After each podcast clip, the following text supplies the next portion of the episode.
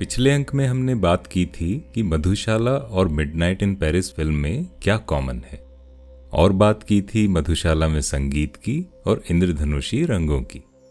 आज के अंक में सुनते हैं, बच्चन जी बुखार के बारे में क्या कहते थे।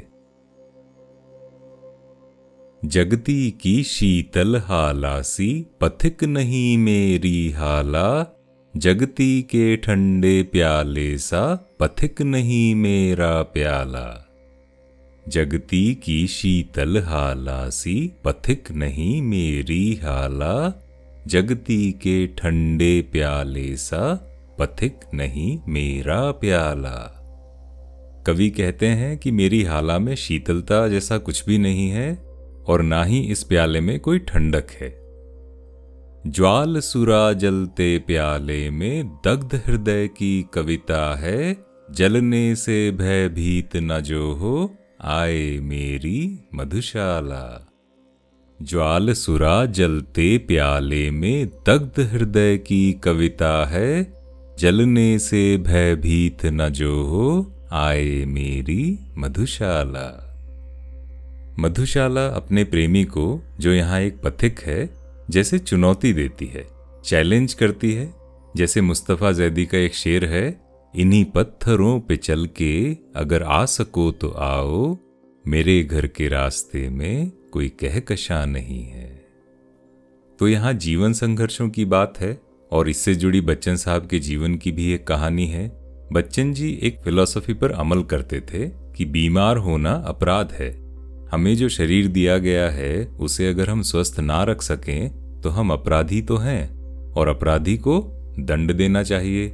बच्चन जी कहते हैं, जब कभी छोटी मोटी बीमारी होती, जुकाम, खांसी, बुखार सर दर्द तो मैं खाट पर नहीं लेटता था और ज़्यादा अपने से काम लेता था।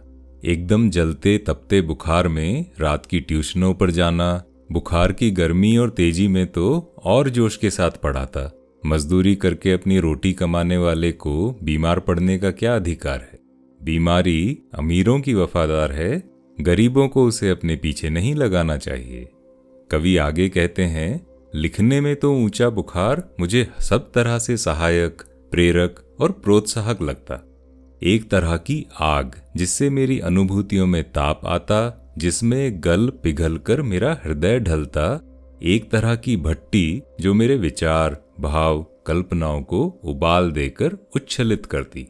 इसीलिए कहा ना, जगती की शीतल हाला सी पथिक नहीं मेरी हाला, जगती के ठंडे प्याले सा पथिक नहीं मेरा प्याला। यहाँ तो दिल में आग है और आग से ये कविता निकली है। कवि की फिलॉसफी है कि अगर बुखार आपको लगने की कोशिश करे तो आप जाके बुखार को ही लग जाओ और हम सबके परिवार में एक ना एक ऐसा वीर बहादुर अवश्य होता ही होता है। हमारे जो बड़े बुज़ुर्ग होते हैं उनकी तो एक तरह से प्रैक्टिस भी होती है कि जब बुखार उखार हो, तब भी उनको ठंडे पानी से नहाना होता है। लेकिन संभल कर रहें, आजकल कोरोना काल है हल्का सा भी बुखार है तो कत्ते कोई लापरवाही नहीं करनी चाहिए। तुरंत टेस्ट करवाएँ और उपचार शुरू करें। अब आगे सुनते हैं शिव की प्रतिमा की बात। 1977 की बात है, बच्चन साहब का अल्सर का ऑपरेशन हुआ था और घुटनों में भी तकलीफ़ थी। वो काफ़ी वक्त तक बिस्तर पर ही पड़े रहे थे और सारा परिवार देखभाल में जुटा था। सुबह अमित, जो अमिताभ बच्चन के नाम से जाने जाते हैं, वो उनसे सबसे पहले मिलने आते थे और बच्चन जी उनसे कहते, मेरे सिरहाने बैठ जाओ और मुझे धीरे धीरे मेरी आत्मकथा या मधुशाला या मधुबाला की कुछ कविताएँ सुनाओ। बच्चन जी कहते हैं और सुनते सुनते मैं अतीत की कितनी स्मृतियों में खो जाता, मेरे ही शब्दों में मेरे लिए कितने ही नए अर्थ खुलते। कभी मैं किसी पंक्ति पर अमित को चुप करा देता और नए अर्थों में डूबता उबरता रहता। उन्हीं में से कुछ पंक्तियाँ ये थी। बने पुजारी प्रेमी साकी गंगा जल पावन हाला। बने पुजारी प्रेमी साकी गंगा जल पावन हाला, रहे फेरता अविरत गति से मधु के प्यालों की माला। रहे फेरता अविरत गति से मधु के प्यालों की माला। यानी साकी जैसा पुजारी हो और गंगाजल हाला के रूप में आए और जैसे मोतियों की माला का फेर करते हैं, वैसे ही मधु के प्यालों की माला चलती रहे। और लिए जा और पिए जा इसी मंत्र का जाप करे।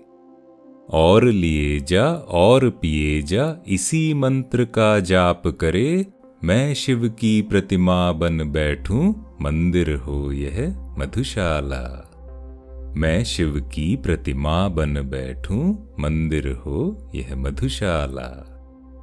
यहाँ भावार्थ है कि मधुशाला या आपका लक्ष्य या आपका आराध्य जो जीवन में होता है, वो ही आपके लिए गंगा जल बन जाए, मधु के प्याले, वो मोतियों की माला बन जाए, और आपका मंत्र और पिए जा और लिए जा। उस वक्त के बारे में बच्चन जी कहते हैं, आज भी मुझे याद है, जब मैंने मधुशाला की ये पंक्ति सुनी तो बड़ी देर तक सोचता रहा, अगर मैं अपनी इसी पंक्ति को ही जी लूँ तो मेरा जीवन सार्थक हो जाए। शिव की या शिवत्व की प्रतिमा बनकर बैठना कितनी कठिन साधना, कितना तप माँगता है। क्या मैंने किया है या क्या मैं कर सकूँगा? कई कविताएँ अपना रहस्य विशिष्ट व्यक्तियों पर विशिष्ट क्षणों में ही उद्घाटित करती हैं। जैसे यहाँ कवि के साथ हुआ। और कवि कहते हैं कि कविताएँ कभी तो जीवन को और जीने में सहायक होती हैं और कभी एक अलग ही तरह के आकर्षक जीवन की प्रेरणा भी बनती हैं। और कविताओं को भोगना वो भी हर किसी के बूते की बात नहीं, बल्कि कविताएँ अपने भोगने के अधिकारी को खुद ही खोज लेती हैं। इसीलिए होता है कि जब लोग कविता पढ़ते हैं तो कुछ लोग उस कविता से अपने अनुभवों को जोड़ पाते हैं और कुछ नहीं। किंतु यहाँ सभी के लिए कुछ ना कुछ तो बना ही है। जैसे भवभूति ने उत्तर रामचरित में कहा था, कालो हैम निर्विधिर विपुला च पृथ्वी। यानी time is endless and earth is abundant अर्थात, संसार में सभी के लिए कुछ ना कुछ बना है। पथिक न घबरा जाना थक कर तुझे मिलेगी मधुशाला। यहीं विराम लेते हैं। अगले अंक में हम बात करेंगे कि मधुशाला धर्म और जाति के बारे में क्या कहती है। और जब गांधी जी ने मधुशाला के बारे में सुना तो उनकी क्या प्रतिक्रिया थी? मैं हूँ अरिसुदन और इस पॉडकास्ट में हम बात करते हैं बच्चन जी की मधुशाला की, उससे जुड़ी कुछ कहानियों की, बच्चन जी के जीवन अनुभवों की और कुछ मधुशाला की कविताओं के भावार्थों की। बताइएगा ये पॉडकास्ट आपको कैसी लगी? अब आप इसको स्पॉटिफाई पर भी रेट कर सकते हैं और आप मुझसे जुड़ सकते हैं लिंकड फेसबुक इंस्टाग्राम पर। लिंक यहीं दिए हैं। और हाँ पता लगा है कि इस पॉडकास्ट को नेपाल में खूब सुना जाता है। तो नेपाल के दोस्तों को बहुत बहुत धन्यवाद। तो मिलते हैं अगले अंक में। तब तक स्वस्थ रहें, प्रसन्न रहें, चाय, कॉफ़ी पीते रहें।